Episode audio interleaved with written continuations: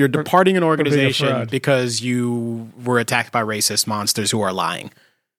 How could Harvard Start, permit the, Start start the podcast. podcast. Okay, and we can okay, talk about okay. it on the We, podcast. we know of new methods of attack.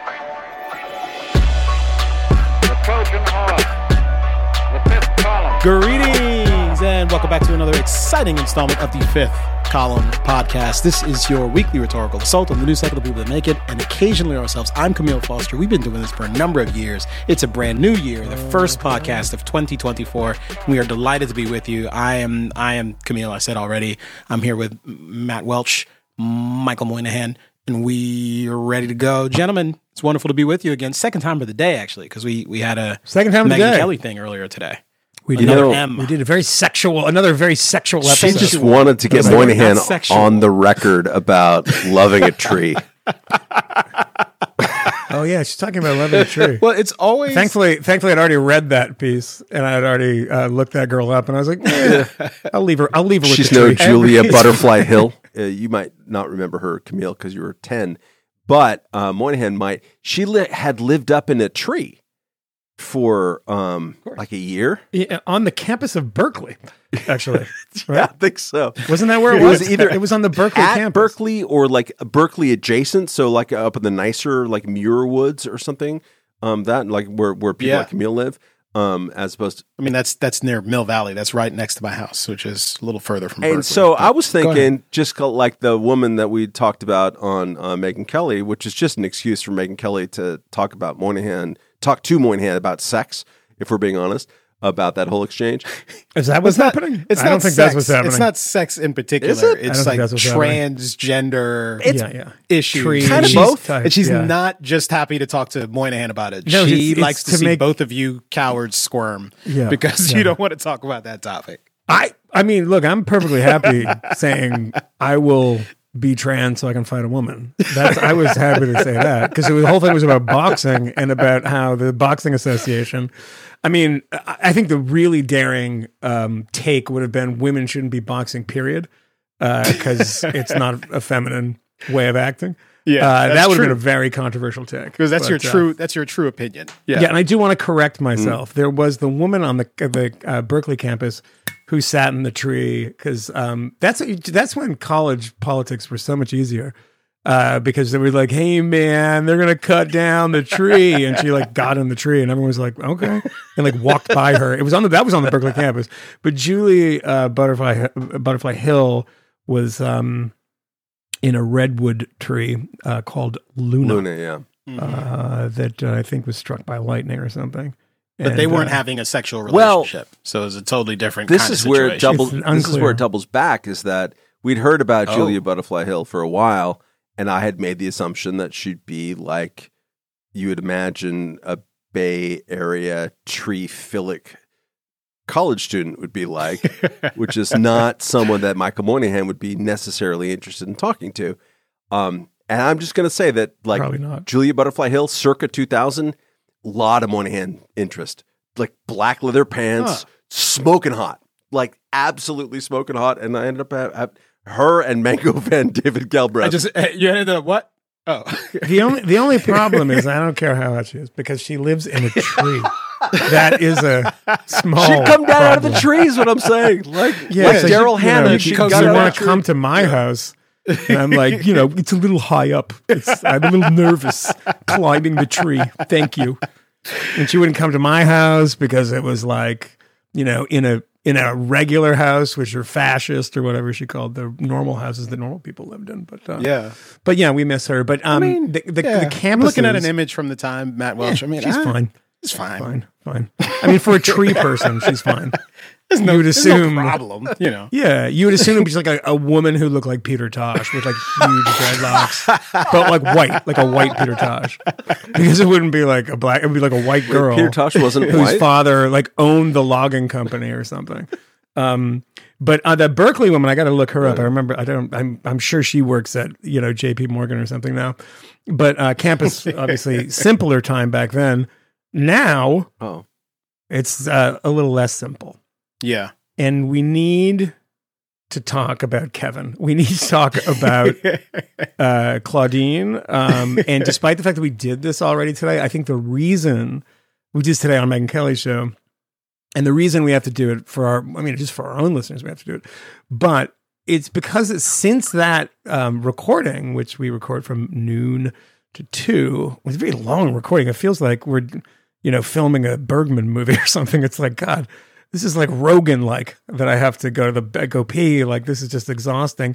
But in that time, after two o'clock, But it's a I did time. watch a lot of television clips to to see people in our own profession uh, making complete fucking asses of themselves to talk about Claudine Gay as if she had been run down by a mob of white supremacists and all she had done had been written stellar perfect scholarship in books over the past 20 years um, v- rarely by i should say mentioning the plagiarism.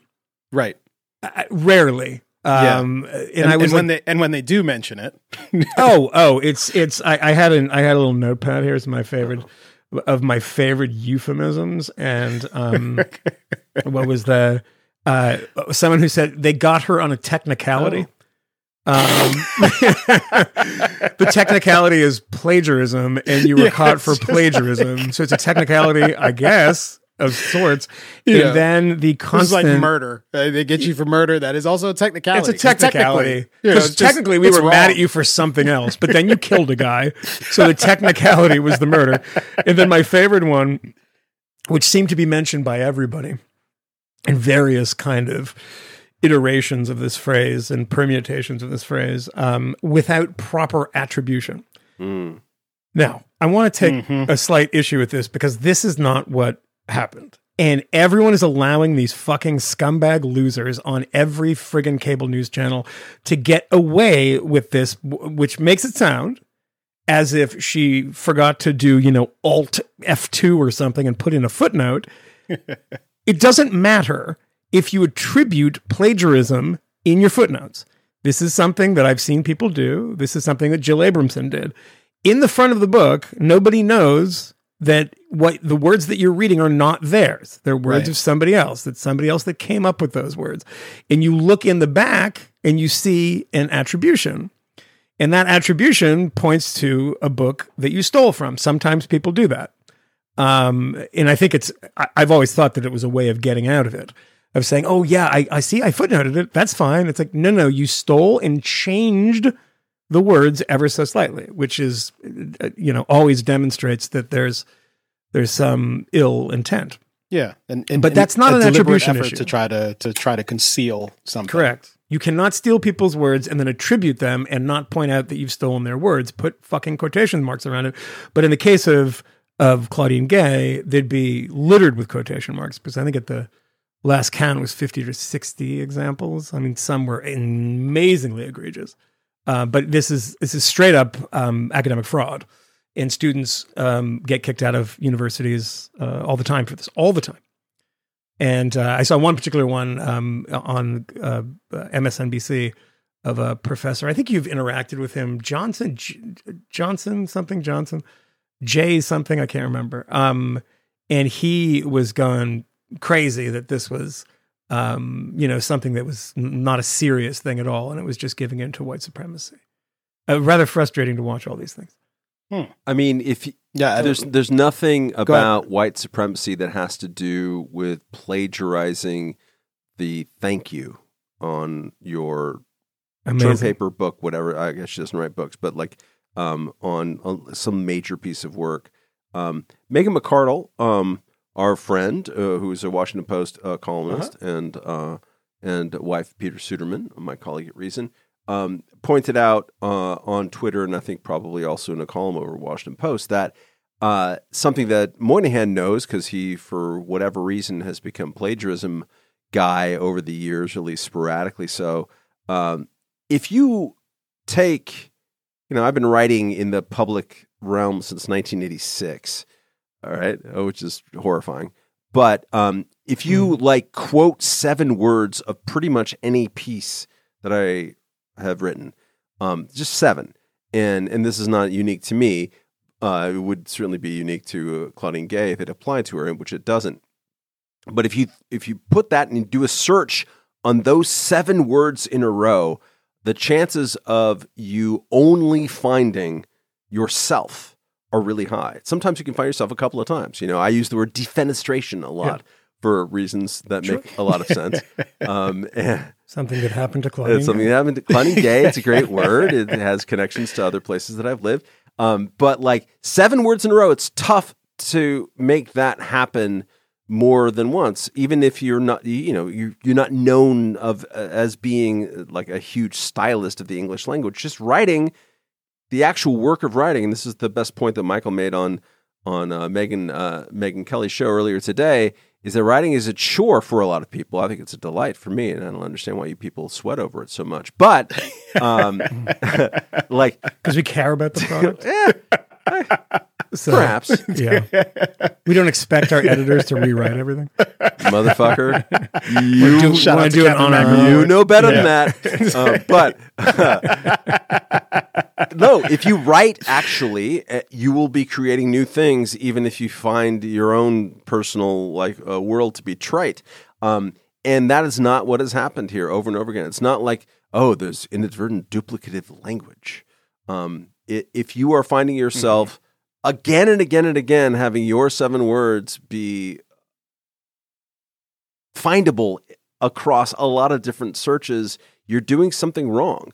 Um, and it's even to the point where the number is so high with her, right? It's not just like, oh my God, everyone decided to go against her right now, to to search against her right now. They targeted her for their nefarious reasons. And so they threw the book at her and they found a couple of things. It's not a couple of things, it's a lot, including, as mentioned, the actual thank you notes of a of a of a piece of writing, which is incredible. Um, there's so many there that it almost starts to make you think like, did she want to get caught? Like it's that it's but by that high of a level.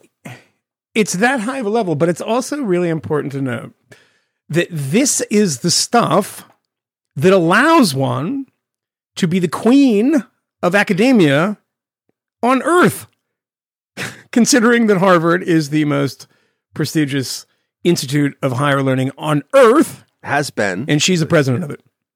It has been. I mean, it is. It, I don't believe it to be, but is it is l- widely considered to be. And if you get to that position, how do you get there? Usually via your own academic work. It's not as if it's you know a, a sports team. There there are people who are coaches of sports teams that have never professionally played the sport that they're a coach of. That happens, and that's not even rare in academia, if you want to be the head of it all, you have to be an academic. Now, there are some people that haven't been, you know, I mean, there's a lot of universities. It's very hard to get people. But let's talk about Harvard. I mean, Harvard, obviously, I mean, you have somebody like Larry Summers, who was the Secretary of the Treasury, has written a bunch of books, is a accomplished economist, has written a bazillion uh, papers on uh, economics. It is not as if people went through Claudine Gay's trash and found out that she'd been cheating on her taxes. They found out that she is an academic fraud. So um, I'm sorry to say that when people say this is a technicality, this is a distraction, it's actually about this. It doesn't matter what the person's motivation is. And I don't know why we have to have this conversation. I cannot believe people are so stupid to believe themselves that this is some sort of defensible position that you say, well, you know, if they were actually mad at her for something else, you don't think that that happens on your side? And I hate to say that there are sides here. There are people that believe in academic integrity and those who don't. And those who don't are doing so for political purposes. Theirs is political too.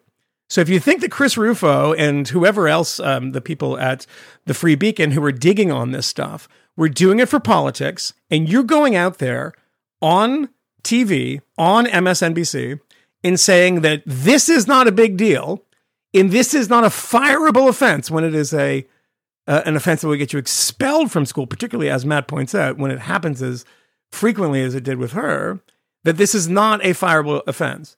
And then you go on this long, tedious disquisition about race that has nothing to do with it. Of course, the woman from Penn resigned rather quickly just from her appearance in front of Elise Stefanik. But we don't like Elise Stefanik. We don't like Chris Rufo. We don't like all these other types. It is a right wing um, assault, it doesn't matter because the, the the fact of the matter is if that's political, what you're doing when you're going on television and going on like the guy on Democracy Now, good lord, this Harvard professor, Muhammad something Muhammad, he's a political science guy. It was one of the. I mean, he was throwing around the word fascist. It was, you know, everything was was racial. You know, referred to um, Nikki Haley. Somehow this got to Nikki Haley as a quote unquote slavery denier, and it's like this is a guy that's I don't know. This was in a bit about um about Claudine Gay.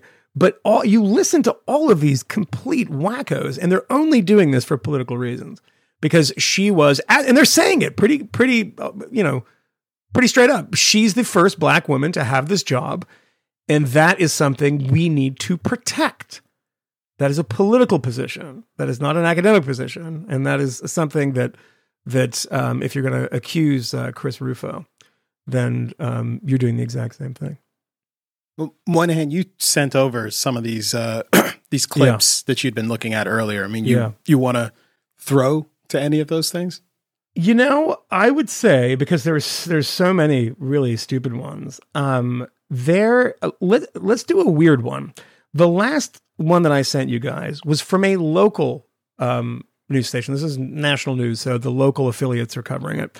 And this was a local affiliate in Chapel Hill, uh, North Carolina, where there Oh. is the triangle there um, Yeah. uh, of uh, the research triangle and all the universities.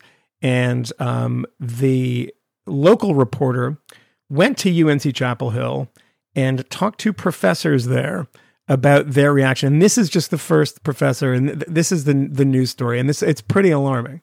And there's also a connection to uh, Nikole Hannah Jones because UNC Correct. is where she was supposed to be hired for a job, but she was denied tenure uh, because certain board members decided that they weren't going to grant it to her because they didn't quite like her politics. Because she's not an academic and Thought she her doesn't even write anything good. at the New York Times. Yeah. um, but but in that particular circumstance, fire came to her defense Sure. And insisted that the, in the interest of academic freedom, um, she should be treated the same way anybody else would under these circumstances.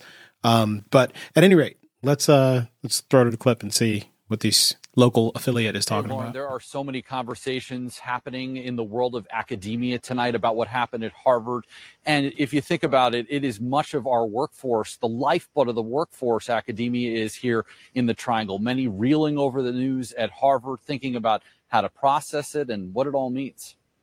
leadership is lonely. And then when you're there and you're by yourself, in the sense there aren't many people that look like you or hold the same values as you, We sat in Chapel Hill tonight with Dr. Deborah Stroman. She herself a woman of color in higher ed at UNC. when you're a senior leader at a university, there's very little room for small mistakes in Small public. mistakes. Stroman thought Harvard's President Claudine Gay would survive the fallout since the war started in the Middle East.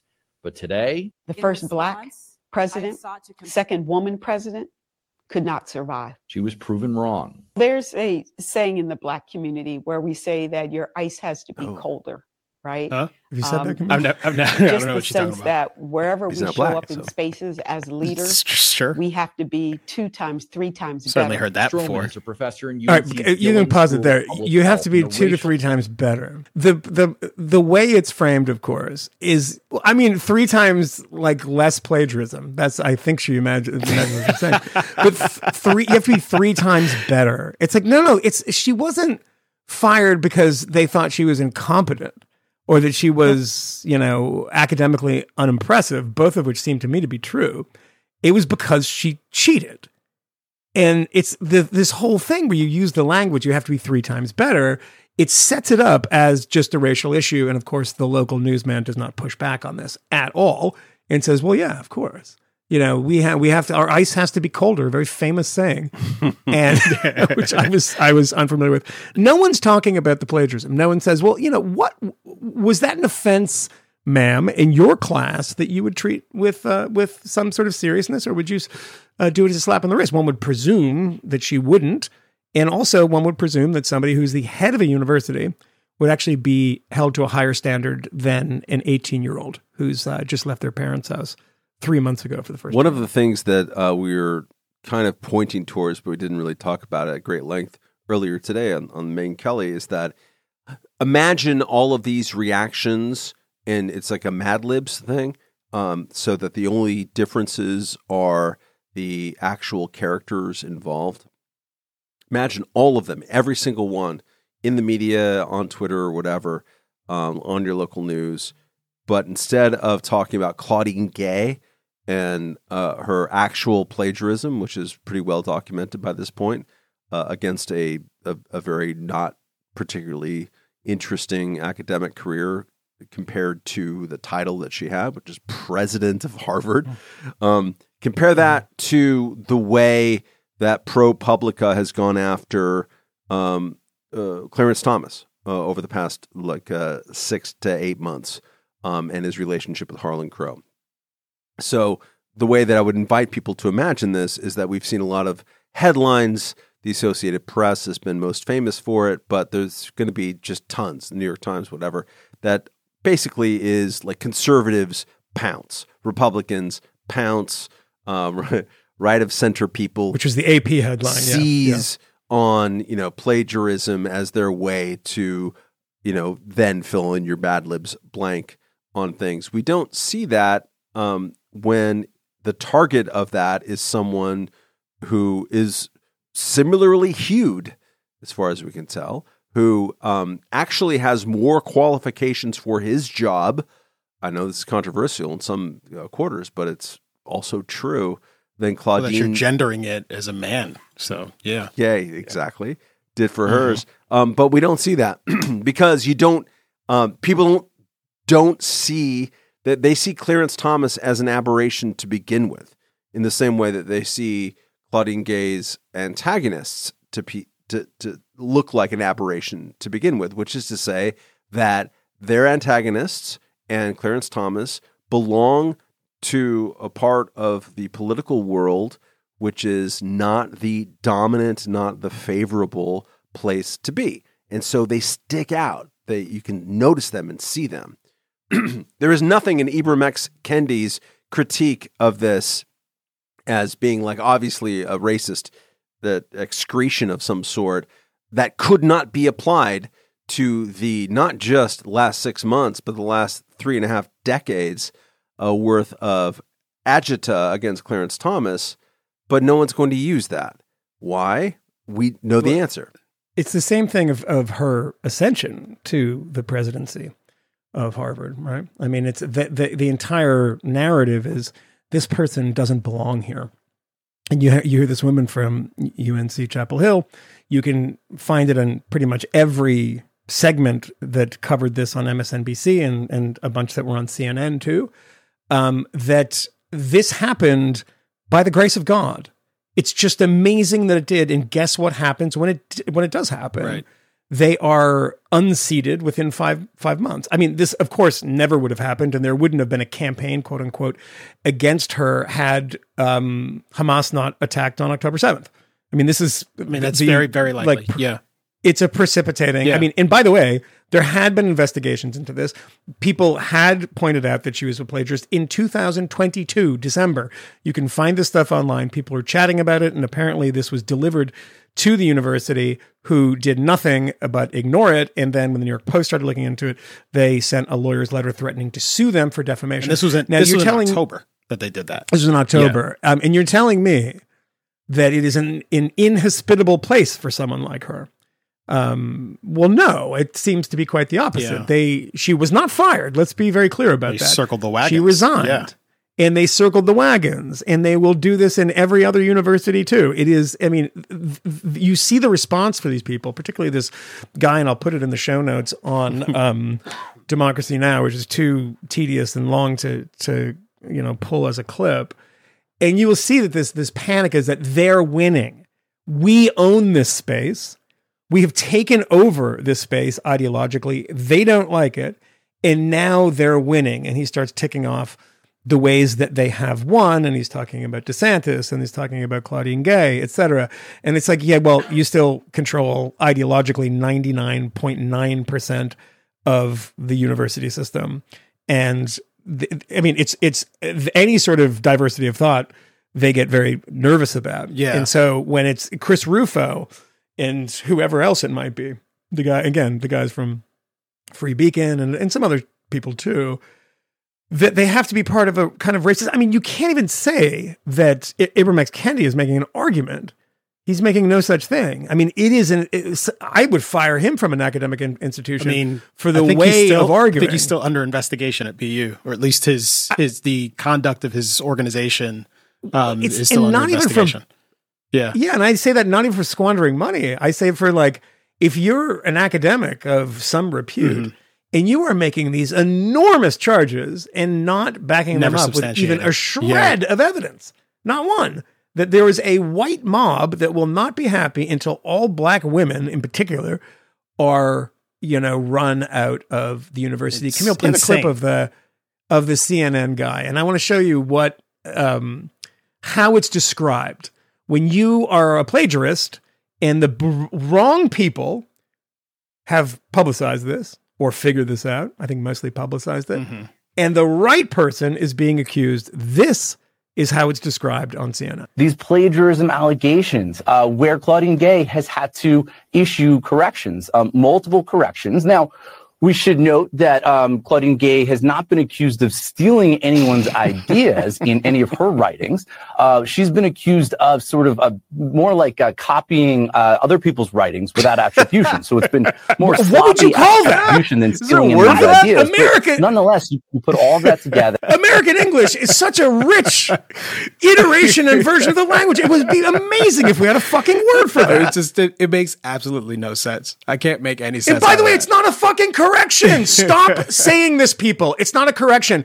Saying 73 when it's 63 is a correction. You stole somebody's shit and you go back uh, ex post facto, particularly when it's printed, you can't go back because a lot of this stuff is from the 90s and the 2000s in places when it wasn't online. There's PDFs, but that is not a correction. It is going back and saying, oh, I have to change this language because I stole it, or put the whole thing very weirdly and very awkwardly in quotation marks. Again, not a fucking correction. A correction is a mistake. That is deliberately stealing other people's language because you're a lazy writer or you're a bad writer, and I don't know which one it is, but who cares? Either way, it's an offense. Well, I, I wonder if we should just enter into the record the the bit about Bill Ackman here, who is you know a prominent investor, made some money, has a role uh, at, at Harvard, um, where he's been They all of a sudden fucking hate billionaires. He's been giving- They've loved them for years. Bill's been giving money for a long time uh, at Harvard, but he's been one of the vocal critics of Miss Gay for a couple of weeks now.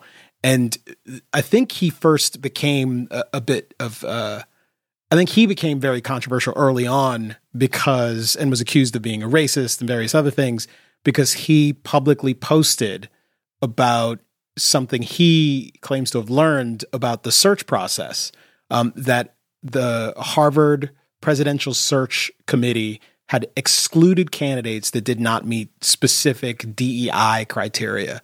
Um, now, I don't know exactly how well supported that assertion is, um, but it certainly sounds plausible. it sounds plausible. We've certainly seen things like this before. Um, hell, we've seen it for the vice presidency of the United States. We were assured by Joe Biden before he had told us who his uh, vice presidential nominee would be that she would have a brown vagina. Like that is what he told us, um, and that's those were his words. I think is that right, Matt Welch? Come on, man. Come on. Yeah, come on, man. I'm not kidding around.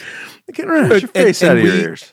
and we have people insisting the same thing now that Claudine Gay is out that the next the next person, her successor, needs to be a black woman. Uh, this- Yes, and Mark no- Marc Lamont Hill said that. Yeah. Yeah, so- and if you point that out, by the way, that is racist. yeah. Well, if you point well, out you the thing that people this, yes. make a very obvious point of saying whoever replaces this uh, fraud um, should have these um, immutable characteristics. Yeah, which I mean, this is how race gets inserted into the conversation, right? There's been this this rather explicit effort to promote diversity, equity, and inclusion on university campuses and in various other contexts. That there have been search processes um, and hiring efforts in for, amongst Fortune 500 companies and virtually everyone else that are explicitly focused on promoting uh, additional or increasing the number of black candidates, increasing the number of minority employees, um, diversifying in the most uh, kind of crude way imaginable. That the the gender and the race of people has to be a particular of a particular composition in order to satisfy us. Like this has been the case for a long time. So when someone comes along and says, "Hey, there's a controversy involving this person," and there's good reason to believe that their characteristics had something to do with the reason why they were hired. I mean, it's not impossible to understand why someone might believe that. Um, and it's not I impossible to see this. It's not impossible to imagine this becoming a controversy, uh, and and that it actually becomes a, a con- part of a controversy that has other relevant issues. Her conduct during the congressional hearing and the specific allegations of plagiarism. And it doesn't, I mean, those things aren't discounted, or at least shouldn't be discounted because this person happens to be of a particular race and because someone has made observations about the fact that she was perhaps, and I would say even likely, um, hired in part because she happens to be the right gender and the right race. Well, her academic record isn't something that, you know, one would be amazingly impressed with. Um, you know, particularly, you know, no books, um, very few published articles, and the ones that are published appear to be, you know, I'm trying to think of what I would say if I was on CNN. Like, I wouldn't say plagiarized. I would say, you know, borrowed in a very uh, conspicuous way that only uh, attracts the attention of right wing lunatics. What was the other one? Like differently Loose- loose citations. Differently. Loose citations, yeah, differently attributed. I was watching a show with my daughter the other day that's on Disney Plus. Um, it's called Percy Jackson. Yeah. Yeah, totally stolen from the Um, Greeks. Yeah. Well, this Percy Jackson show, and this is relevant here because um, we're watching it. And the main character is this like little white kid with curly hair. And I recommend anyone watch the first episode. It is it is absolutely remarkable. For the next hour, there's you know probably 50 characters and they they're there's not a single white person they're like asian everyone they're like they're, they're all like um you know greek gods the, the descendants of greek gods descendants of greek gods by the way appear to be mostly from Vieques in Puerto Rico. But, you know, whatever. It's it's fantasy, so it doesn't make a difference. And everyone else seems to be in a wheelchair. and it is the the idea of this, the fact that this happens, to point that out is considered very, very gauche when one should not point this out. But it is so conspicuous. Yeah, it was the explicit goal during the during 2020 was to produce precisely this outcome. Exactly. Yeah. And it is so conspicuous. It's like, you know, when you're, when you're, uh, well, actually, no, give me, let, let me give you some uh, comparison that Kmele will appreciate uh, from my business being Miguel, the uh, drywall man. The- you know, the drywall, you feather it. You feather the patch so it doesn't, it's not obvious, right? They, they don't feather the patch on this. It's just the most obvious thing. Everyone is like, you walk into the kid as the superhero walks into a room and everyone he's like, "Hey man, how you doing?" It's just like everyone like people rolling over in their wheelchairs, and I'm like, "Man, this is I've never seen any assemblage of people that has ever looked like this." But it's it's you know considered impolite to point this out, and I'm not saying that one you know this is good, this is bad. I don't care to be honest, but it's so obvious. It's like when you go and you have the cover of the Sports Illustrated swimsuit issue and like, you know, somebody's 600 pounds or trans or whatever. It's just like you're trying to make political points in places where politics usually didn't exist, right? In the past, it didn't exist. So people of our vintage, it's, it's very, very conspicuous. So when you see this stuff with Claudine Gay, when you see this stuff with these search committees and say, well, we only have to, we have to hire somebody of a particular uh, background, but don't you dare point it out. It's everywhere in life. And on one hand, it's always pointed out for the sake of having a debate about it. Writing a piece for, you know, the Hollywood Reporter or Variety or Slate or Salon, like, why is there no representation of X, Y, and Z? Make sure when you do the next film, do the next hiring, that it's this type of person. And then when you say, I don't know, I think that's probably not the best way of doing it. The debate on that point has changed more than anything else in my adult life when it came to political debates. That was a totally normal position to have. There were people on the left that were not fans of what we used to just say affirmative action, right? And, and that encompassed everything, preferences, whatever you want to call it that conversation was a pretty robust conversation. There used to be debates about, you know, I mean, remember, um, Sandra Day O'Connor saying, you know, in in that in, in the ruling of like, well, when is what's the end date? Like twenty five years. And we're at about 25 years, by the way, from the time that she said that. And we had totally normal conversations about this. The thing that I notice in this, the the debate about it's not really debate, the conversation, such as it is, about Claudine Gay, is that even questioning her academic credentials, which is I would question if she was from Norway, because it's just a, a again a conspicuously thin record, and then she plagiarizes it all. It's just obviously dismissed as racial animus. Good lord, if you try to have a conversation about whether that should be the dominant criteria when you're hiring the president of Harvard, I mean, you might as well be Bull Connor, Bull Connor at that point. I mean, that's we're not even having those conversations. To to to talk about that, you have to tiptoe very delicately into it, which is I don't think something that happened, and Matt would remember this too. You might you might disagree with me, but that was not the way the debate worked 20 years ago. Now, I was going to ask if you guys read um, her uh, her opinion piece that Not was published in the Times this afternoon. She clearly didn't. I want plagiarize it to 'cause I want to really hear fucking some boring. Kmele sauce about that, though. I want to uh, address some of the things that Michael just was talking about too.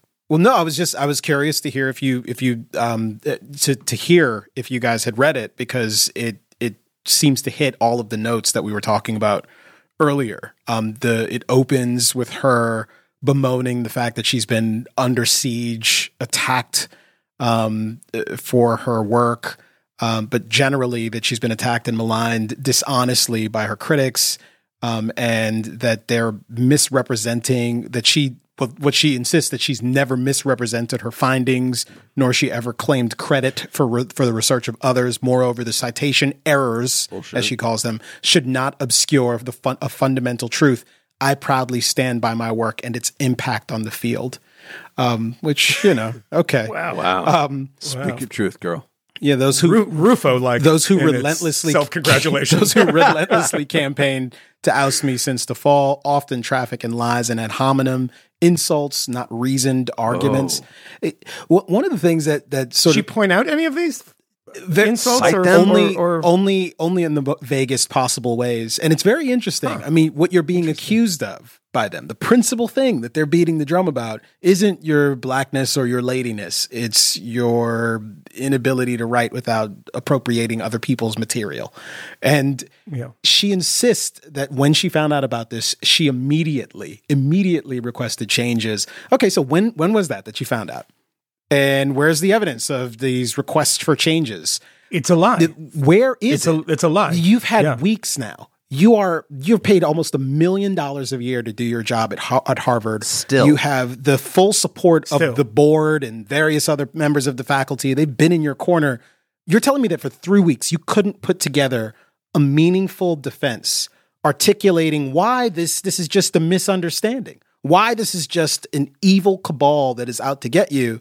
Instead, she talks about like how she is courageous in this piece. But what you're doing doesn't seem courageous if I believe you. If I believe you, you've been maligned and lied about by a racist cabal. And because this is happening, you're going to resign from your job. And your employer, Harvard University, is going to accept your resignation despite the fact that mm. you've done nothing wrong. And. Yeah. they apparently know Yeah. that you've done nothing wrong because they gave this preposterously over Too the many top. racists out there. Get, you gotta- they're running right behind you. Yeah. But they get I mean, it's, it's truly amazing that she resigned and said she did nothing wrong in an administration that had this information, it seems, for over a year. Uh, obviously, alerted her to it. There were no immediate corrections. That's clearly false. and, you know, they stood by her and said, We stand by you. yes. And there was a point at which it became untenable. Yeah. Yeah. As, as, Yeah. as I return to teaching and scholarship, I will continue to champion access and opportunity. I will bring to my work the virtue I discussed in the speech I delivered at my presidential inauguration courage. because it is What- what- courage that has buoyed me throughout my career, and it is courage oh that is Oh needed to stand God. up to those who seek to undermine what makes universities unique in American life. Are you standing up to them by resigning your position? While Yes, she- insisting you've done nothing wrong. Courage. It's, it's not just she's fucking washing up on the shores of Normandy in 1944. Courageous woman Yeah. that she is. I will. I will God. resign effective immediately. Continue to collect my million dollar uh, a year salary, and I assure you that I didn't plagiarize. I just sixty times made the same mistake of appropriating other people's material and not attributing it to them, while making subtle changes to make it harder to detect the fact that I was appropriating other people's language. It's just not credible, and it doesn't matter who points it out. This is the cardinal sin of academia. It just is. Correct. This is like Yes, blasphemy in the scripture. You can't do it. It is. and also, by the way, this woman who's an academic writes, or she says she's an academic, writes as if she is on cable news. She writes as if she's writing for a tabloid. That is who she's writing Because what she yes. says is like, you know, they're trying to destroy uh, these forces. These, uh, like, you're Tucker Carlson, by the way. Yeah. These forces, this deep state is trying to destroy me. Who? What are they doing? So why can't you just say that there are people who disagree with your kind of pedagogical vision that centers things like DEI? That's just a fact. We know that you support that. We know that that's something that you want to bring and expand at Harvard. And there are people who disagree with that. You could have an honest debate about it, or you could dismiss them as a mob and racists and then shut down the debate because there shall be no debate. What is worthy of a university? Having a debate about these issues or trying to shut them down by saying that you are an ism or an ist, you are racist. We don't didn't we don't debate racist. I mean, we're perfectly fine, by the way, if you call for the elimination of the Jewish people on campus. That's just a technicality. We have to look at the actual code. But everybody else is is a racist. And to say that you can't have that debate is another disqualifying thing if you want to be president of Harvard. I'm struck by, as Moynihan was talking about earlier, um, sort of the debates about debates, and particularly as it reflects on affirmative action. Um, there's a kind of overlap, or there's there's an analog with affirmative action in the 1990s as a political debate. It was a hot button debate in a way that really has not been Yeah. since. For 25 years, we really haven't been having large debates about affirmative action. Moynihan and I went Because you can't. went to a lot of Tea Party debates or uh, protests, I should say, um, demonstrations in 2008, 9, 10, 11. And, um, you know, many of us were looking for, like, okay, where's the affirmative action signs? Because then we would know that's what they really cared about. And there weren't really any. Um, there were uh, the occasional, um, you know, Obama looking kind of like a weird caricature, but it- that really wasn't the tenor of the debates at the time, regardless of what happened afterwards. Um, but I'm reminded of those affirmative action debates and the debates over what back then in the 90s, again, that we called political correctness, right? Uh, which is to say, um, they were hot. I mean, they were the subject of California ballot initiatives and uh, whole television programs and whatever, and they were part of the conversation. Then they receded. And I've always been impressed by um, conversation that I originally had with Greg Lukianoff, a former guest and a good friend of ours from the Foundation for Individual Rights uh, and Expression. Now used to be Education Fire that Kmele's a board member of. Um, when I first started to meet him and interact with him as editor of Reason when I uh, took over in 2008, um, I was like, "Hey, man, you know, you you're hey, man, come on, man." Um, yeah, you, you're part of this organization that's all about campus free speech, but you guys won, right? Like, because in 2008 we weren't talking about political correctness as this overwhelming thing, and what he told me that became um, the fodder for a reason feature, which became the fodder of a book that he wrote uh, later, um, was that no, dude, all that stuff kept happening. It just stopped being a topic of conversation. And I think that there's something absolutely analogous about affirmative action policies. And I remember encountering this for the first time when I was a shitty freelancer in the late 90s after coming back to this country and writing for the uh, Online Journalism Review, which is based out of uh, USC, which is the University of Southern California, uh, Trojans and whatnot. And um, so, and in filing my uh, university, whatever, uh, whatever paperwork to get paid. They're like, "Are you a minority or woman owned business?" I'm like, "Um, I'm a dude. Yes. Uh, I'm a a hot chick with an LLC. I hadn't even cut my hair at that point. It's just not really going to work out. But like, uh, you realize that it wasn't just a university mandate; it was a city of Los Angeles and a county of Los Angeles mandate. All these different things that were set up. It was basically affirmative action, um, like in the weeds of everything of of payroll of whatever um, was going to be there. It long after we were still having debates about it. And that was true also of the political correctness on campus stuff, which Greg rightfully told us in 2009, 10, and 11 like, dude, it's there. They've been baking it in the system the entire time, even as we felt Correct, like yeah. we won the argument, which is a, a note of caution for anyone who feels like in this particular moment, when Claudine Gay is out out the door, you will see this every fucking day on Twitter and on the opinion pages and where else. Um, you know, it's still a minority view, as uh, our friend Coleman Hughes found out when he tried to talk about this on CNN the other night. It was a disaster. Um, just not him, but uh, the people that he was talking about. Uh, when he tried to talk about this, uh, the overwhelming thing is that the bureaucracy has been on the side of that this whole time when no one was paying attention. So even if in this micro moment when people are paying attention to this one case where this one, uh, you know, uh, uh, president of a university, maybe there's two or three, uh, get rolled back. Uh, in the meantime, that is the result. What we're looking at is the result of 10 years, of 20 years of backfill where affirmative action in particular, uh, but also DEI stuff um, uh, and political correctness stuff, anti free speech stuff, has institutionalized itself.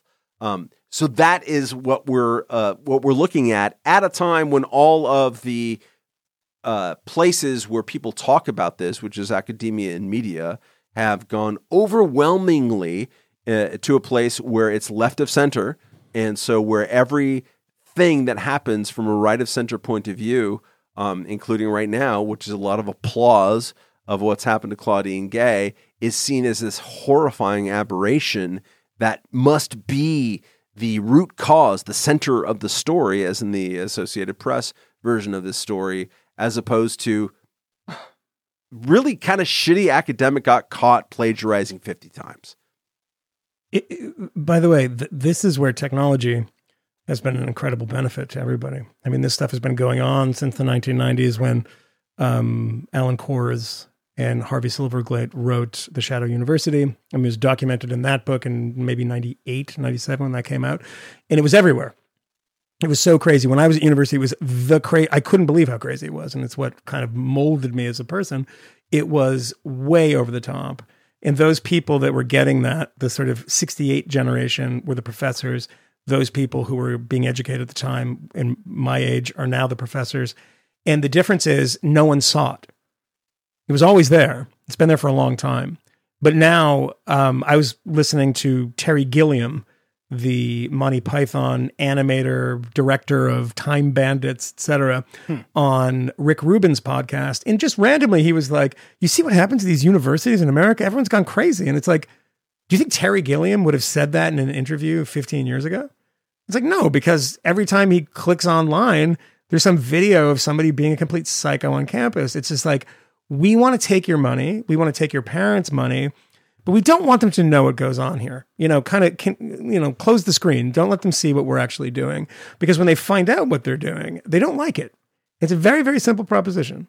Is that the stuff that if you, if you, sh- sh- like Bill Ackman, who has been the eminence grise here, the sort of horrible gray cardinal behind everything, um, wrote a long piece uh, for Bari Weiss's Free Press today, which is quite good and quite detailed. And the second half of it, he goes into like how DEI and the ideas of DEI have taken over everything. Is it the same thing That- that he tweeted? That long, Pretty much, yeah. several thousand. okay. It's a longer and a little smoother version of it, but it's similar. Yeah, it's similar. And it's like that, it, it's honeycombed the institutions.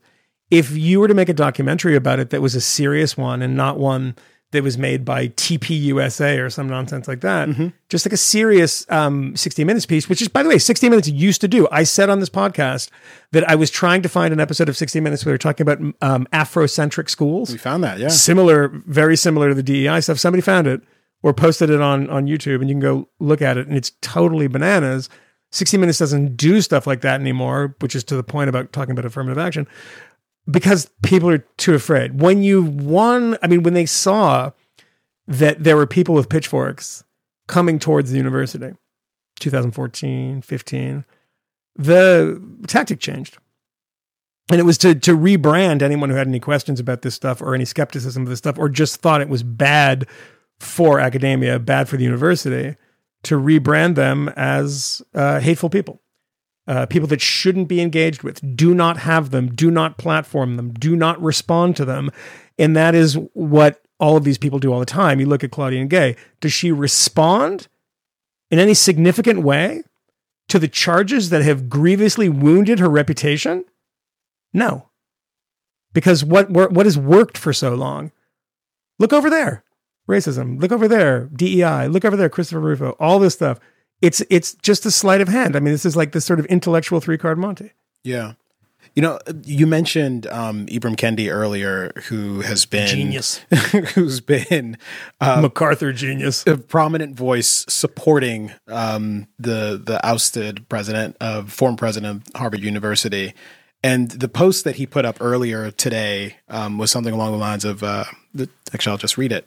Pay attention. The racist mobs routinely call people of color, quote, woke, and their presence, quote, DEI, and then say it's striving to eliminate, quote, DEI and, quote, wokeness. It couldn't be clearer who the racist mob is striving to eliminate, particularly from the position of power and influence.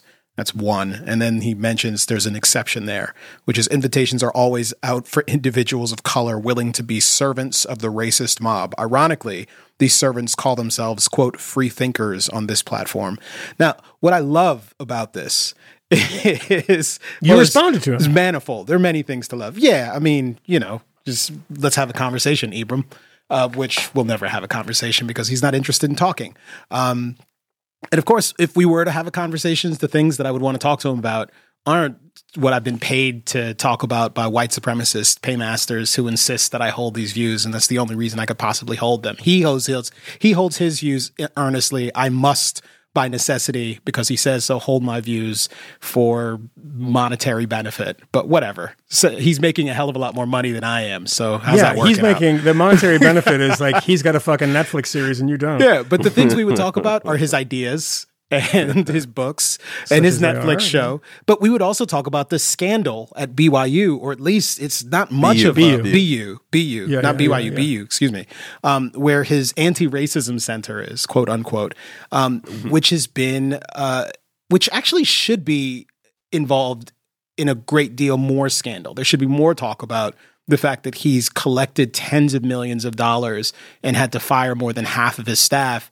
And it wasn't Chris Rufo who was making noises about his malfeasance and misconduct. It was his former employees. It was his colleagues. Colleagues there at the university expressing deep dissatisfaction while the, the It- university By the way, Kmele, it's a very good point because that that gives lie to this total bullshit thing that if it wasn't Chris Rufo, it would be fine. Yeah. Because these people are not Chris Rufo and nobody pays attention to it. And and what I find remarkable though is, you know, he's defending her, insisting that all of this is a campaign, as you said earlier, Moynihan, that he won't people, monsters, racist monsters will not rest until every single Claudine Gay is fired from the universities. That just simply does not seem to be true. I don't see anybody going after Glenn Loury or John McWhorter for even if it, well, that's right. But even if it were true, plagiarizing things um, at university because probably they're not plagiarizing things. But so what if that is true? That if, if people that won't rest until everybody like Cla- Claudine Gay, the pr- the difference between me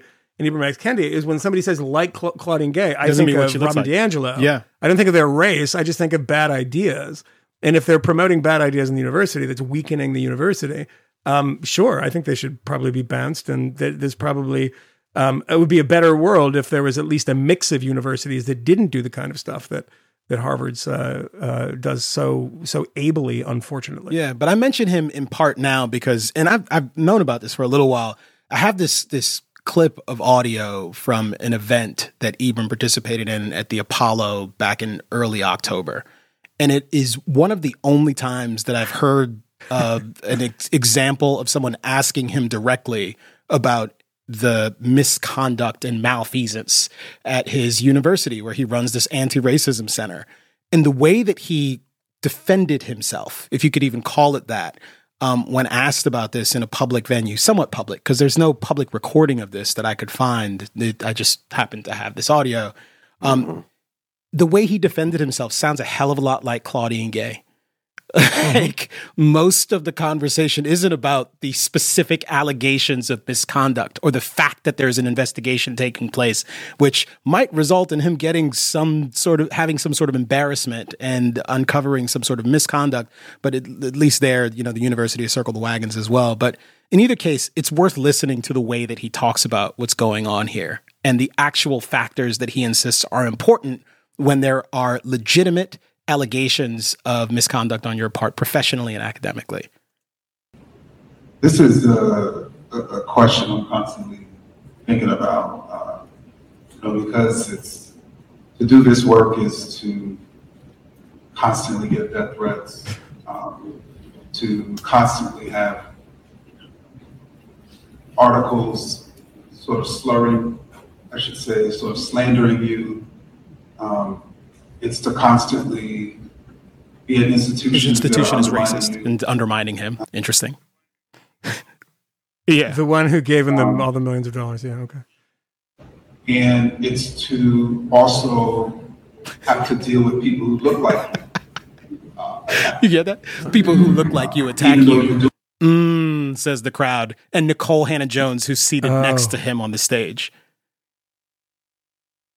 Wait, so, doing this. He's, he's the this is argument is unfortunate that because he has to sometimes deal with people who look like him attacking him. Now, what? Who are like kind of bald but have long dreadlocks? I think Was he's. that what he's talking I about? think he's. It's I his, think, this like, is the it's tweet Matrix again. I think this is the villain. same tweet where he insists that the monsters, the nefarious is. monsters, who happen to be persons of color who disagree with him, are obviously very bad people who are doing this for nefarious reasons. Why else would they do this? Mhm, mhm. people who look like you uh, attacking you. Even though you're even doing though this you're for doing them. this event. And and so I think for me, where where I draw that strength, you know, each day to continue to do this work is because of my love of Black people Every one of them. and my abiding commitment and loyalty to Black people. All of them. And I feel as if if, if, if I, I just can't bring myself to face black people uh, without declaring to the world that all these lies that have been told about black people for the last 500 years are not true. If I don't document precisely how those ideas are, if I don't document precisely how there's nothing wrong with black people What? and everything wrong with racism, I don't feel like I can face black people. I don't feel like I can face my daughters. I don't feel like I can face my family, my friends. And, and so that's why I do this work. And I'm never going to Right, stop. Kmele? yeah. Wow. That literally It did not answer absolutely any of the nothing. questions. Kmele, can you remind this us is- what I- the question I don't have was? the audio of the question. It's My- nothing. My, understanding is, yeah, my But can you just understanding is remind us? someone asked about the circumstances that he was dealing with at B, BU and the criticism that he was facing at the time.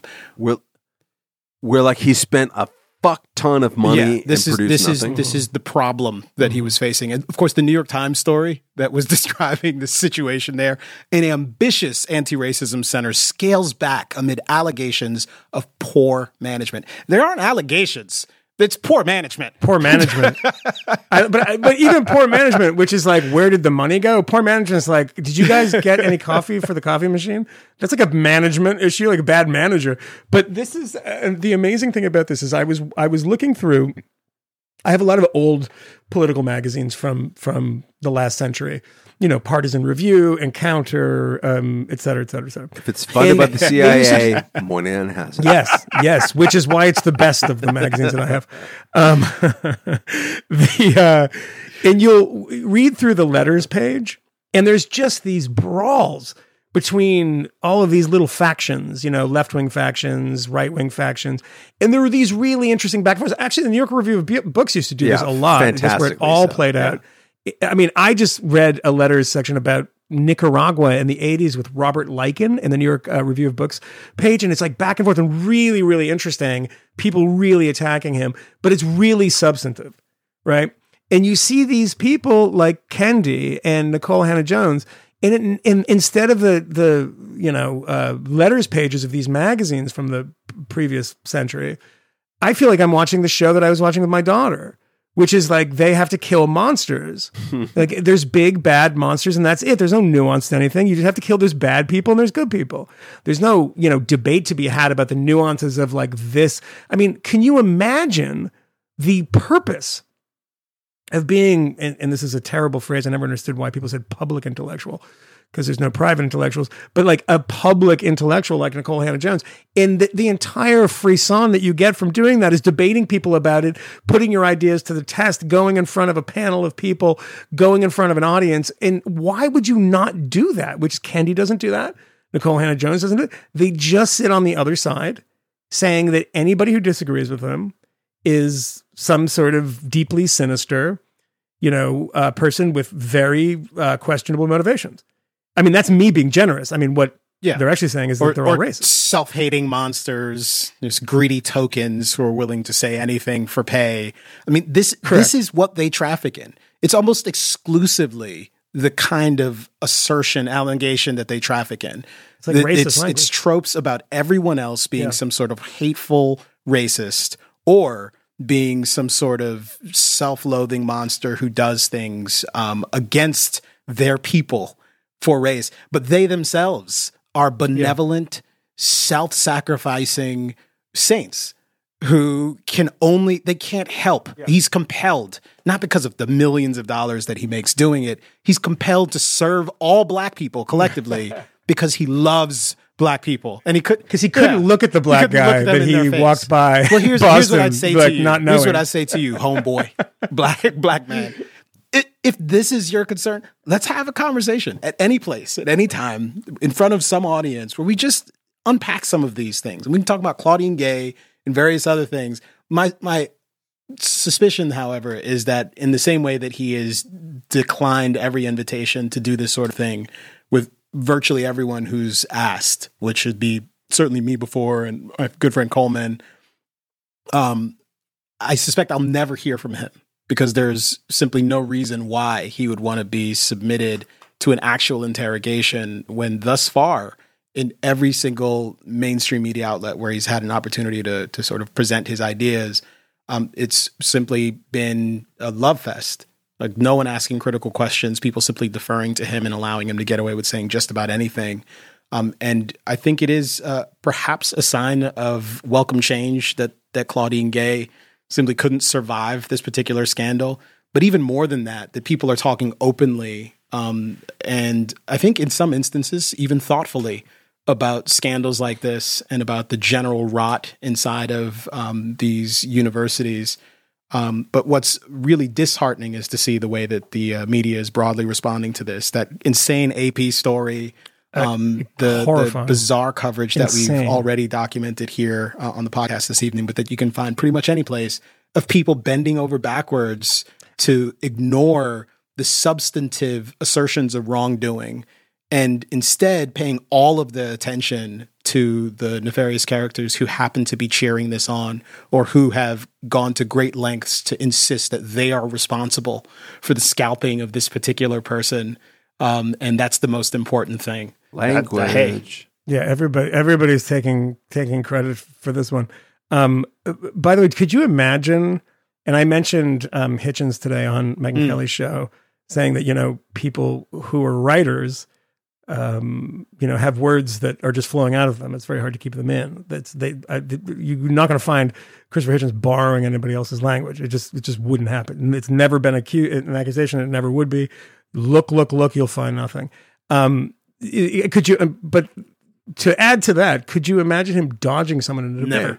something No, he loved to no. do. I mean, something like theists, um, left wingers, right wingers, Muslims, it didn't make a difference. He would debate anybody and do it incredibly well because that's the job. Apparently, it's no longer the job. But I want to say one positive thing about Harvard, and particularly about black scholars at Harvard, many of whom I disagree with. But in, let's say, 20 years ago, a lot of these, I think almost all of them are still there.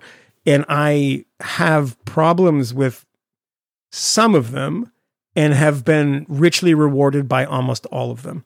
And I was trying to think at the top of my head, people, and this is how you have a murderer's row that isn't Claudine Gay.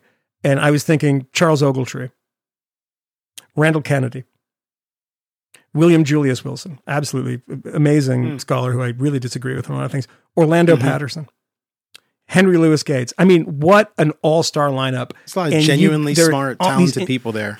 genuinely smart, interesting, talented people who are, I think, maybe a little too uniform in their political beliefs, but so what? I think that they've all been very open minded, particularly somebody like Randall Kennedy, who I know disagrees with you know your position on a lot of things, things. Kmele. And We've we've talked and agreed on some other things. Thanks. yeah, and and he wrote a book that I don't even think he'd be able to write today or be Say the title of the book, Moynihan. um, person of color. It's called. Um, it's not. a history of a, a, a troublesome word or something as a subtitle. Yeah, yeah that's the name. I, I think it. it's actually. I think it's okay if you say it. To be As fair, the I think, I think. Randall Randall would be happy if you said it. I don't think Randall would be sure. happy. I think he'd probably defend me because I was just talking about his book, which, by the way, I thought was very, very good. Um, very, very good book. What's it Um, called? Jake the strange career of a troublesome word. Did I remember that right? Wow, troublesome word. Good Lord, I remember that subtitle. Yeah, Um, but you couldn't remember the first part. I couldn't remember the I couldn't remember the actual name of Yeah. the book, but I remember the can't help it. subtitle perfectly. Yeah, yeah. perfectly. Yeah, I can't. I can't forget it for my own part. yeah. Um, the only the only uh, objection I have to that soliloquy, Moynihan, is the description of black scholars, and not because they would object to that particular um, description of themselves, but there, there's just something so potently bizarre and strange about the fact that you could name any number of scholars who happen to work in the academy who don't look like whoa, them. wait, so- and it would so- be conventional, not you. You know, but, mean but just in, in my defense, all of those people are in the African American, Yeah, uh, they would describe whatever history no problem. department. It's not like I'm Absolutely. naming. Yeah, I wouldn't. I wouldn't mention Roland Fryer in that. yeah, no, I wouldn't mention Roland Fryer in that. You know, because that's Yeah, And- he's a sociologist. I don't know yeah. that he wouldn't. I don't know that he wouldn't describe himself in that way. No, no, I don't mean because he would describe imagine- himself that way. But just that's the Sure. department. The department Sure. is why. Yeah. Sure, but but in either case, i- it's it's not this beyond you and just in general. It is not at all unconventional to hear people talk in these broad in this broad sweeping language Mm-hmm. about quote black scholars, black intellectuals, black academics. I don't know why one who actually had any sort of self respect would only strive to become this hyphenate acad- intellectual hyphenate like, academic. Like, why do you feel the need to have that kind of qualifier attached to you, or at least feel comfortable with having that sort of qualifier attached to you? And at this point, we have to stop pretending that this is a this is always a, a circumstance where you need to be twice as good. I'll permit that it may be possible that there are circumstances where people face genuine racism and need to be twice as good, but that isn't the situation with Claudine Gay. There, there's just no evidence of that whatsoever. The evidence is actually running in the other direction. You have to be and even more good. than that. and, even, and even more than that, when I see um, that Al Sharpton is planning to do some sort of demonstration um, outside of the offices of some billionaire who Yeah. happens to dislike a particular academic who who they were advocating to have fired, who makes a million dollars a year. This is just like elite on elite violence, and I'm fine You with love it. it. You Let's love stop it. pretending that this is about racial justice and that this is about uplifting anyone, that this is in some way, shape, or form our attempt to, to take out white supremacy once and for all in this country. No, these are elites arguing with one another about who ought to be making the big bucks and having the prestigious position. And it's not, it doesn't matter whether it's a black person or a white person. It's only going to be one, there's one person who can be the head at Harvard and collect that particular million dollar paycheck. Only hmm. one. And it doesn't matter what they look like because they're not sharing that money with you. It's obscene that we have these conversations It's in this way, and it's obscene that all of Just so the you know. pretense in the journal in the journalism that's supposed to be surveying FYI. this drama suggests that yeah, no, there is actually a very serious uh, conversation to be had here about race and gender. No, there isn't. Not really. Mhm. Like not not in the way that you mean. Claudine Gay, nobody It's knew not a who this conversation woman either. was before Yeah. this happened. Yeah. No one. Not. She Yeah. wasn't doing one. this on behalf of her community. She was doing this for What's her community? Rich Haitians? yes. I mean, rich Haitian immigrants. glasses models. but no, even more even more than that. Even more than that. I didn't know she was a Haitian immigrant. I didn't care. Yeah. The only thing that mattered to me was, yeah, God, you seem to be kind of shitty at your job. Mm. You, you, you were you were an embarrassment during the congressional testimony, which of course it was a trap. You knew that going in, and you should have done better. And then it turns out you happen to be the a president of plagiarist as well. Harvard. You should be smart. it's a trap. Weird. That's enough. That's enough of a reason to fire you. That's another reason for me to be fine with them firing you. Good And lord. good God. I mean, that's the it. President can of Harvard should have like a fucking four handicap in golf. You should have to be good at everything. it's like you're the you're the president of all the smart people on earth.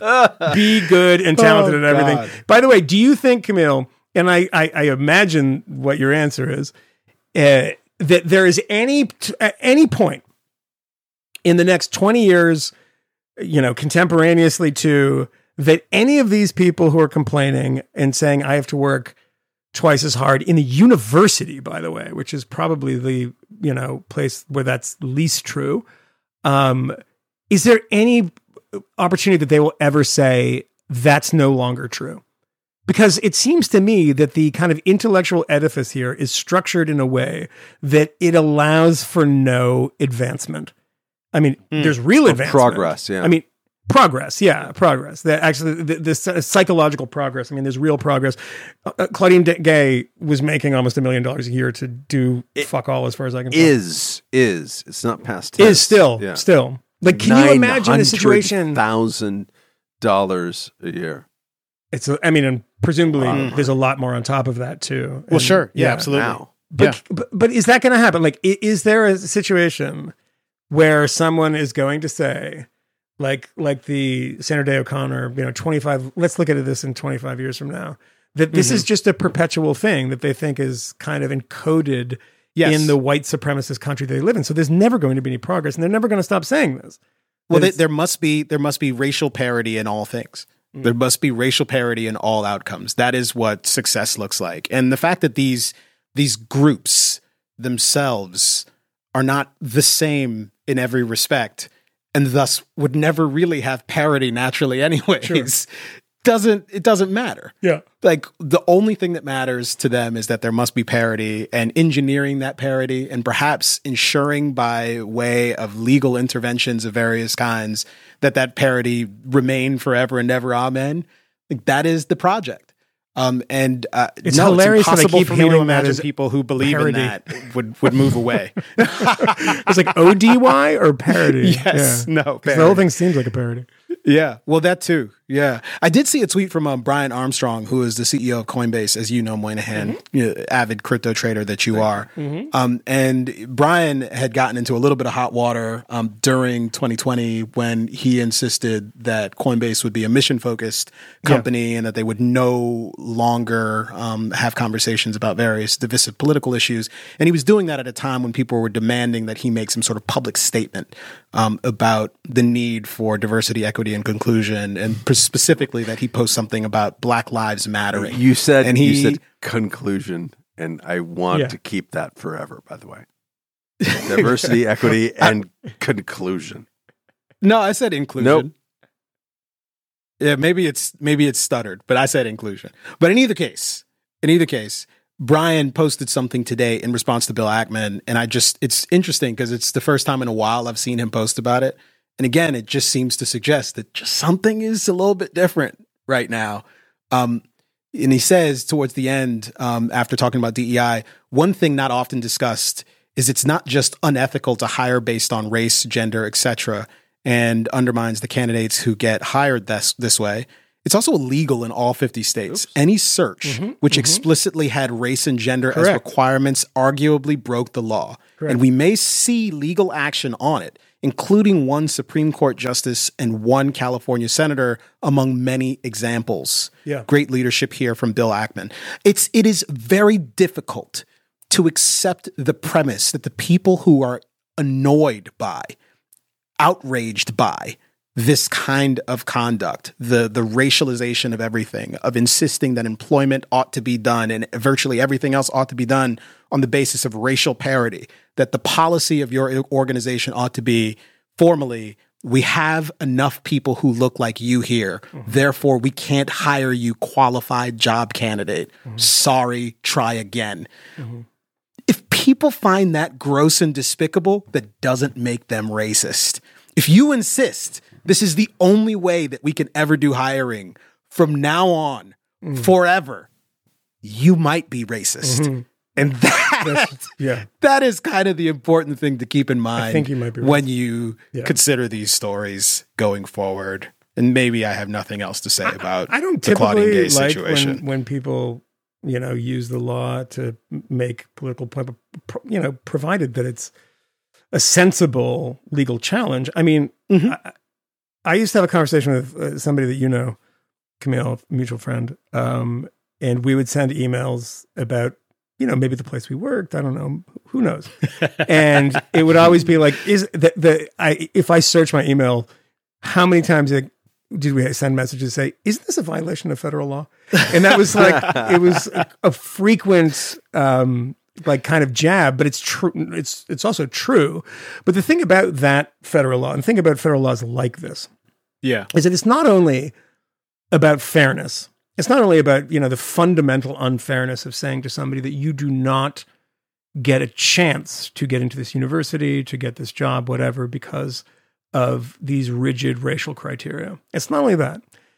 It's also that so many of, of uh, so many of these laws also kind of exist to promote social harmony, right? I mean that too much of you're going to be excluded from something because of something that you can't control. That immutable tax that you're carrying around with you. I've seen enough of that in my time and people reacting to it to understand a certain faction of people that support Donald Trump that did support Barack Obama. I've talked to people about this that they're it's not just oh I can't say that thing anymore uh, which is always recast as oh these guys are mad they can't make racist jokes anymore. No, I've talked to a number of people too that don't believe that they have the same opportunities anymore um, because there's a quest to not hire people that look like them. Whether or not that's true is kind of irrelevant to the point because the point is that you know these laws that exist. I mean, I I always think of them as and whether or not they're constructed this way for for you know for this purpose.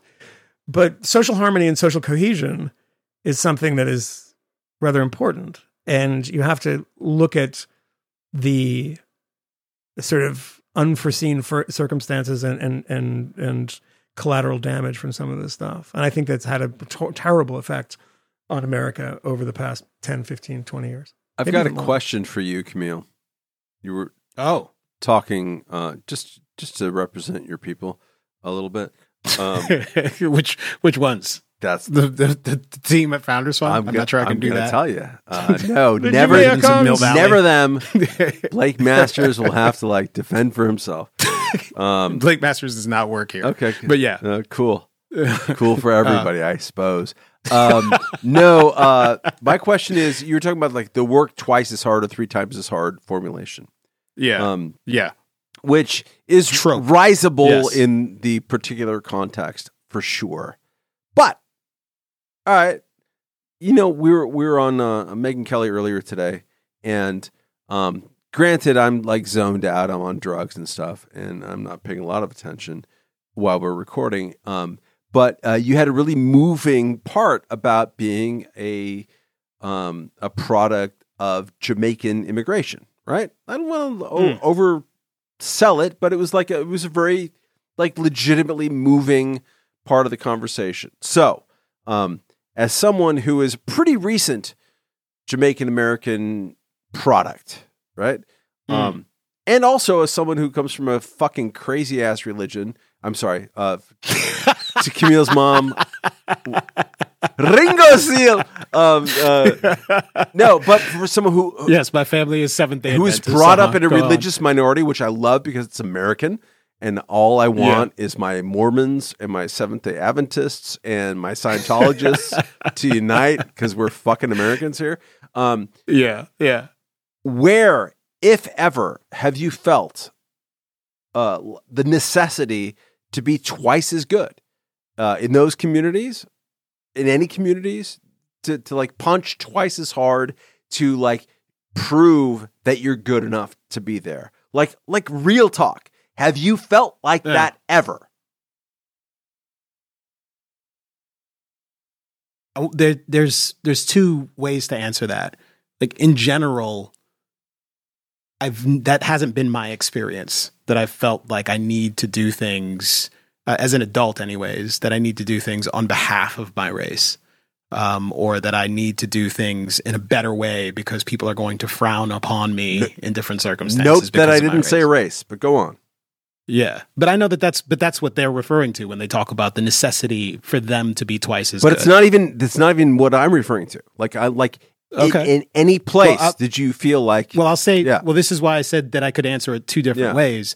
I will say, however, that being someone who has perspectives that are uh, uh, not um, typical for someone who happens to look like me, I frequently feel that it is essential for me to be kind of perfect when delivering critiques and publishing things that uh, are representative of my, of my perspective. And I don't think it's just kind of a personal perfectionism, although there might be a little bit of that. I think more than that, it's knowing that there are people who would be all too happy to take advantage of some sloppiness on my part um, or honest mistake and try to represent that as clear, demonstrable proof of my fundamental um, contamination. Like I can I can remember reporting on the the Amy Cooper thing and knowing that this is something that is likely to receive quite a bit of scrutiny. Like you dot all your I's and you you cross your T's and you go back and do it again and then you go back and do it again. And most journalists do that. But I think in my particular case, I knew that there would be a certain level of scrutiny because of the particular perspectives I have and the fact that I look the way that I do. It's it's regarded as a as a betrayal of some sort, as I've been told openly and explicitly by people, and I find that risible. Um, it's a betrayal for me to hold views that you don't like because we quote unquote look look alike in some way, shape, or form. Um, so I suppose there's that dynamic, but it's certainly not what Coates and others describe when they talk about um, this this kind of nonsense concept, in my estimation, that the one has to be twice as good in order to succeed. If anything, in my estimation, uh, it's been the opposite. There have been plenty of doors that have opened, and this was true even when I was a younger person. Because you know, if you happen to be exceptional and you also happen to have color that is about the skin, the color that, that is about the same shade ta- as who you mine, you, me personally like i am i am by any standard pretty fucking exceptional. And if you happen to be that and you also happen to be someone who is uh, occasionally subjected to the soft bigotry of low expectations i mean are you kidding me? That is a fucking cheat code. I can walk Yeah. on water. Um so that that more than anything else has been my occasional um experience. But no i mean have i ever been in rooms and been the the darkest person uh, around, um, the only dark skinned person there in professional contexts, Sure, did that make me uncomfortable? I mean, I suppose, but it probably would have made me uncomfortable to just be the only person there who, like, I or to be to be there and not know anyone in the room. That surprises Um, me I that you said it would make be you more uncomfortable. uncomfortable. I'd say that would make me uncomfortable, but only in so much as I'm the only person. I don't know anyone else in the room, right?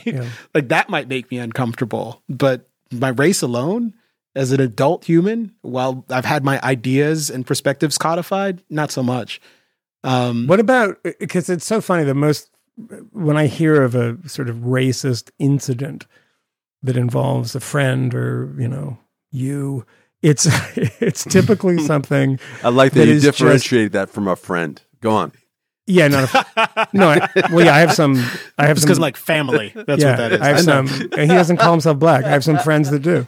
Um, um, no, Yeah, it's always people. it's always something that where someone's being like really autistic and just doesn't and, and because of all of this rhetoric is just nervous around black people that they're Oh, not yeah, nervous. absolutely. they're not nervous because of any like racist. They're just nervous they're going to say something wrong and they're just like sitting there and like hi Kmele do you like belle biv devoe? and like walk into a wall. And it's like what did you just say it's fucking weird. And then people are like, that's the most racist. Why did you ask him that? It's like, I don't know. I'm nervous. Yeah. Yeah. But- I've heard I mean, shit like that, but never like, Yeah. But also, your also- brain's small. But also, No, I mean, I've, I've encountered like genuine racists. No, but- oh, yeah, I have too. like not not many. you answer but I mean, question, like though? overt racists who would say gross things. Wait, which which specific question? Belle Biv DeVoe. Sorry. yeah. Do you like Belle Biv DeVoe? And who do, is and who is your favorite Now of you know. BBD? is it Michael Bivins? Clear, clearly, Clearly. Okay. Just making sure. Um, I mean, God, New Edition. What a great Yeah, band. they were I mean, they've given us so much collectively. they They, did uh, indirectly by way of Bobby kill Whitney Houston, which was a great loss. But Mhm. I mean, they also You shouldn't have made that. Mr. Telephone Man. You know, because there was something wrong with his line. I don't Yeah. feel like we should talk about things like this. Um, which which Oh, things God. are just He's- stuff like this because looking because while oh we Belle were DeVoe. yeah just while we were in like a second of a digression, I looked over at my email Uh oh. and someone sent an email that said, "After four years of listening, this podcast has gone down the tubes." Yeah. Tell Oh me no. what did, what did we do? Uh, well, I responded to Aaron and I said, uh, "Well, thanks for listening. That's I'm Yeah. I'm being nice to people even if they think it's gone down the tubes." But, what uh, are they outraged about? I have no idea. Probably, probably Belle Biv DeVoe or something. We don't get. we really don't get many of those emails. no, but when we do, it's it's. I I don't. I mean, these care. days, I would presume Sorry. it has something to do with like the Israeli-Palestinian Probably. conflict. probably. Yeah, yeah. I bet he hates Jews. I Well, don't That's care. not. yeah, I just don't That's give a not shit. helpful. Sorry. I don't care. No, I mean I Yeah. don't. I mean I don't care. It's like you cannot please everybody, and that is the first and, most important lesson I learned in my life was never try to um, make sure that everybody's happy because it's an it's an impossible task. I mean, Kmele was talking about how, uh, or maybe it was Moynihan earlier, um, reading from the Claudine Gay NYT highlights of her op ed saying that, my God, I got death threats and people said nasty things about me. Mm-hmm. Like, dude, try to write for a like a libertarian publication and point out that Vivek Rab- Treason magazine? treason re CNN. um, that that one's such a stupid stretch too. It's great. it's fantastic. CNN. My favorite is like like by definition, ninety nine percent of the people who say re CNN, um, that's not original to them. They like got it from No. someone else who might have been a, Oh, and they thought it was good. They're like "That's former great. guest of the I gotta show, use that." and like like uh, I'm going to use that, and I'll show him. It's like, can you imagine a borrowed, like horrifyingly stupid term? Okay, It's like it is everyone what it feels is. great. No, on on a daily basis, if you write things about political controversy, if you engage in the public conversation about political controversies, you are going to get, and I can testify from this any fucking day of the week. Seriously, any day of the week. You're like there is. Uh, we look at our own uh, emails here on this uh, podcast with some regularity, and there's a, like a, a version, and we don't even talk about it. I don't think we've ever even like mentioned this among the three of us. I'm doing it just right now. We're like, we know where you live, and we are going to kill you. This this happens like once a week, and it's usually two or three people. Sorry to bring it up, like it's like kind of a buzzkill, but like, um, so like I could get really mad about how we're receiving death threats, and it's really chilling our speech, or it's just a fucking asshole.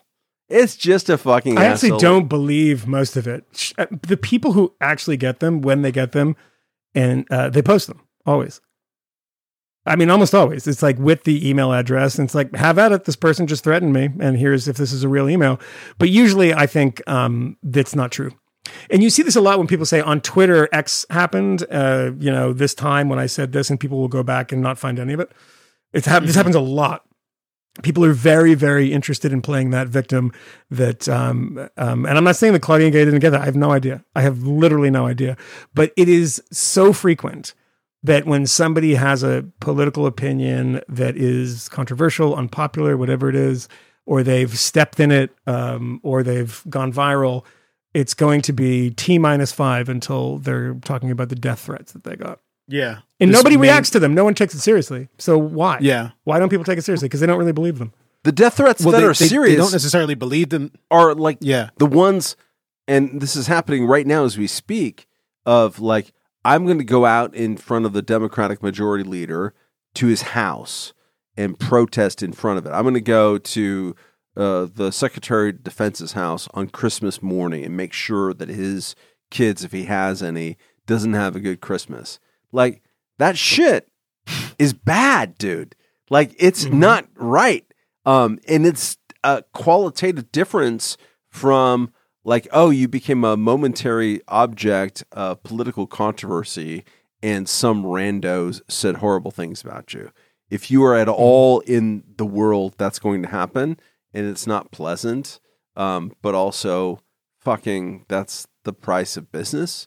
Um, but we should also have a culture in which the latter part, or at least the part about going into someone's driveway, is considered weird and bad.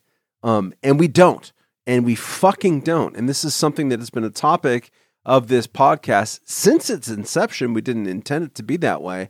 Um, but there's been so much ridiculous, like political violence and like and, and, and like theatrics of violence and people thinking that Mhm. they're going to be these heroic figures or whatever. Um, and none of it has like washed out into learning about how we might behave in the future.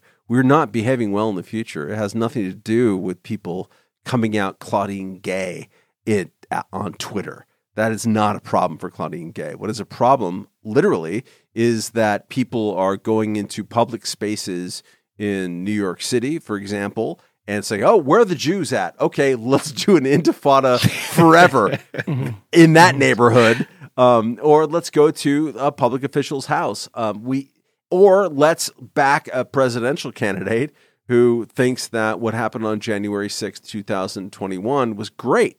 Um, all of that is bad. We are not like processing the problem of political violence in this country at all, at all. Um, and that is not at in a remote bit like addressed by Claudine Gay's bullshit New York Times op-ed and her behavior right now. And if people wanted to like be serious about free speech and the difference between free speech and like actually intimidating people in a physically violent way, um, you know, go and look at what FIRE, the Foundation for Individual Rights in Education, or actually in Expression, um, uh, talked about uh, in a tweet storm ten days ago. It's and it's fucking Kmele. Um, look at that. Look at that stuff. That stuff is serious. If you want to build that future, what she will do and what her defenders will do in the next seventy-two hours will be a fucking shit show. It will have nothing to do with free expression. It'll have nothing to do with building like a better future for political fucking discourse in this country. Um, uh, we we should probably wrap in not too long, but I I was um as you were talking, Matt, about like death threats. I recalled seeing that um in Maine, the Secretary of State Shenna Bellows um had her home swatted um shortly after uh, she made the decision to remove Donald Trump from the ballot because she insists that he has violated the Constitution uh, and participated in insurrection. Um, I uh it's one of those things where it's certainly bad when something like that happens. But Which part? it's also one of those when when some well both things actually. Um but specifically I was referring to the swatting. But it's also hard to know who was responsible for that. Mhm. Is it is it someone who hates you on account of what you've done with respect to Trump? Is it someone who thinks that that in general publicly that this thing happening would generally be bad for Trump and his people? Is it a false flag operation? It's literally impossible to know. And it is so easy to do something like that. Uh, and we've certainly seen examples of trolling of that sort before. Um, the rash of bomb threats. Uh, when was this? Back in 2017 The kid in uh, Israel. that were eventually traced back to a kid in Israel Yeah. who had set up some sort of like automated dialer that was playing a recorded message threatening to set off bombs at synagogues. yeah. And who would have who would have thought that this is not some weird stormfront lunatic? It is just some kid having fun. Um, it, it matters that that's a part of what happens now, but it also matters that January sixth um, happened and was generally terrible and awful, um, but looked a lot like uh, a lot of the other political violence and general instability and craziness that we've dealt with over recent years. Um, so, in as much as the culture and climate has changed since we are at the top of the year, maybe I'll we'll we'll part on this. I can ask you guys a question. Um, how crazy does this year get? Um, Donald Trump running for president. Uh, next week, we've got another uh, town hall featuring him. Separate from that, a debate between um, Haley and DeSantis. Like, what are your expectations for how things shake out um, in our in our politics? If we've got Donald Trump facing um, Joe Biden for the presidency of the United States in November of 2024. Um, are things as crazy as they were the last time No. around? Are we have we No, overcome no. a certain uh has the fever broken in general? I mean, I, in a way, I mean, you're hard pressed to find some young person who's talking about Israel and they're marching and shutting down JFK Airport who doesn't say that this is the most destructive war and the most offensive case of genocide in the history of modern times. Backed up by It's the very New York hard to find- by the way. Like What's that? the New York Times had a piece saying in, Something- something like insanely that. the um, that what's happened in Gaza are the most wars in like most Arab deaths in a war in modern yeah, times. Yeah, yeah. Which Yeah. there's I've no seen- way. There's fucking no Yeah, way yeah. you can get I mean, that. Syria, Syria is Syria wants Syria pick up the last week. that's Like- trying to get some credit for it. But you know, there's always somebody who's going to say that, and there's always somebody who's 20 years old in college and just getting into politics who's going to say this is the craziest year. Uh, nothing's ever like this, and this is the worst time in American political history. are you saying this isn't this upcoming election isn't the most consequential of our lifetime? This is I'm the other. sure- This is the other one that's that's ad infinitum. Always said. Look, I think that everything since 2020 has gotten better. Oh. Life since 2020 has gotten better. I mean, remember 2020 was George Floyd, Fucking was worse. the election, was COVID, it was. I mean, imagine how fucked dark. up that Yeah. year was, and You guys both a little bit better. Bought cars and houses. Yeah. Yes, yes, 'Cause you lost your sold, mind. sold the house. I got had to get out of Like, DC. yeah. I mean, get out of New York. yeah, Yeah. yeah. That was Seriously. that was my. I hadn't lost New my mind. yeah. That was that was a good decision actually on my part. I think it was the best decision I ever made. And I realized that I don't like being around people much Yeah. anymore. I just come out I I came out to uh to uh the uh East Egg compound yesterday because I was starting to feel sick and I was like I don't I just want to be by myself. I'm not getting Yeah. anyone sick. I mean, Came out by here and I'm yourself, having a good time. aka Miguel. But go on. Yeah, well, I mean, I've got a couple jobs I have to go to. Um, I got to hang a door. Uh, that, that's like my cat. It'd be great if I just started doing that and showing up and pretending I didn't speak any English. I'm like, Okay. okay. I don't- Okay. And then somebody would actually speak Spanish, and I would be like, "What? Um, wh- what?" Uh, respond in I German. would say he's transracial. It's fine. Yeah, I'm transracial. It's fine. Yeah. He's a- he has a condition. I think it's- don't, de- don't deny his truth. I think it's going to be better. I don't think it's going to be as bad as everyone thinks it will be. And also, going back to 2016, everything that Donald Trump said was like a news story for it was like, oh my god, he wants to blow up a blow up a storm.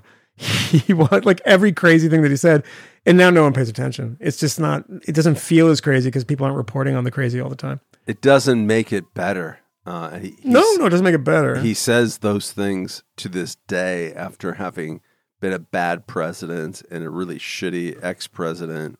Um, he said, you know, eight days ago or something on his Christmas, Christmas Day message, which we talked about, which is like, they're going to rot in hell, the Democrats. Like, Yeah. he might be president of the United States again. The guy who's like, they're to rot in hell. Yeah. Like, that's, that's like, seriously, even if they are to rot in hell, that's just kind of a weird fucking deal. Um, it's a weird fucking flex. Uh, I think loves it. 2024 is going to be terrible, really fucking terrible. Um, it's going to be as bad as 1976. Um, and the question is, uh, you mean the bicentennial year? What do you hate America? Okay. dude, I remember 1976. Unlike you, uh, you were born in when? It doesn't matter. Yeah. Um, I was young. I was very. I was alive. But I so was just the thing alive. about 76 which is ha, is its saving grace is that like it was like it was fucked up and it knew it was fucked up like the tall ships came Yeah. to new york harbor and they're like a year late or something and they're like ah we can't do shit anymore come on if we're being No. honest um like the I think Ramones' first album came out in '76, though. ramones first album um It's a good album. uh, uh, like like everything FYI. was like fucked up gauzy on the west coast where we were from It- you know it, it, it was all about fucking smog and drought and awfulness um it it was but at the same time it was sort of like conjunction junction. What's your function? Um uh there there were like people figured out a way to like balance the awfulness with the what the fuck this is where we're at right now. Um so 76 is a good outcome for this year. 72 is a bad outcome. And we've talked about this on this podcast a ton the Bryan Burrough's book days of rage um, and other things. Like we hope and you know there's been actually some pretty interesting uh, statistics that have come out in the last couple of days. Baltimore has fewer mu- murders in the last uh, year than dc which has kind of never happened in our lifetime. And Kmele i know that you feel like that uh, uh, in a very personal uh, level. Um, that's great for baltimore. It's horrible for dc um, there is possibility that there is going to be like broader societal things that is going to make all of the impending bullshit less bad. But um, as we've been talking about in this podcast since its inception, no one is being honest about political violence in this country. And as long as we're in that space, um, and we're in, in also a place where people are like, hey, is this some kind of weird extrajudicial thing that we can do to like eliminate the possibility of Donald Trump? That's not going to make that shit any better, not even a little bit. Uh, so I have a lot of trepidation going forward. Next. Now I have to ask a question that we're going to go out on because I've decided I feel like I'm about to die. oh no! Um, what is the Sup- what is the Supreme Court uh, ruling on that? Ooh, Seven Trump. nine zero At least seven Uh, two, hmm. hopefully nine zero, but probably seven two. seven two. What do you think, Kmele? Yeah, that sounds about right to me. Oh, Yeah. yeah. That's, that's where I've been leaning, but um, it could be like a weird five four. Who knows? Oh god, that would be Yeah. bad. That would be so That'd be bad. because then everybody says the election was stolen. Everybody has a case, right? Donald Trump has one regardless because he just says it. He doesn't have, doesn't have any evidence, just says it, and then and then Democrats will just be like, "Look, the the court, the Trump court stole it. They they refuse Yeah, to. I think, yeah. if it's 5-4, doesn't- if it's nine- in- if it's nine- it doesn't matter. not if Even it's it was nine nine, nothing. They'd still say it. No. It- I don't. Well, you're right. Yeah, I suppose so. yeah. I suppose so. Yeah. Either way, Yeah. I don't know. I'm trying to be Yeah. optimistic, but I feel like I'm about to die, so I got to go and and and sleep. Yeah.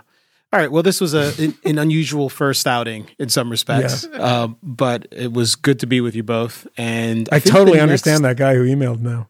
After that, after recording that episode, I'm like, geez, I, But I maybe we should hang out. The next time, the next time we'll probably do this in person. yeah, maybe? yeah, yeah. I think so. We'll see. I think so. All right. Well, I'm coming to New York, so let's get it done. All right. All right. Bye. We Bye. know of new methods of attack.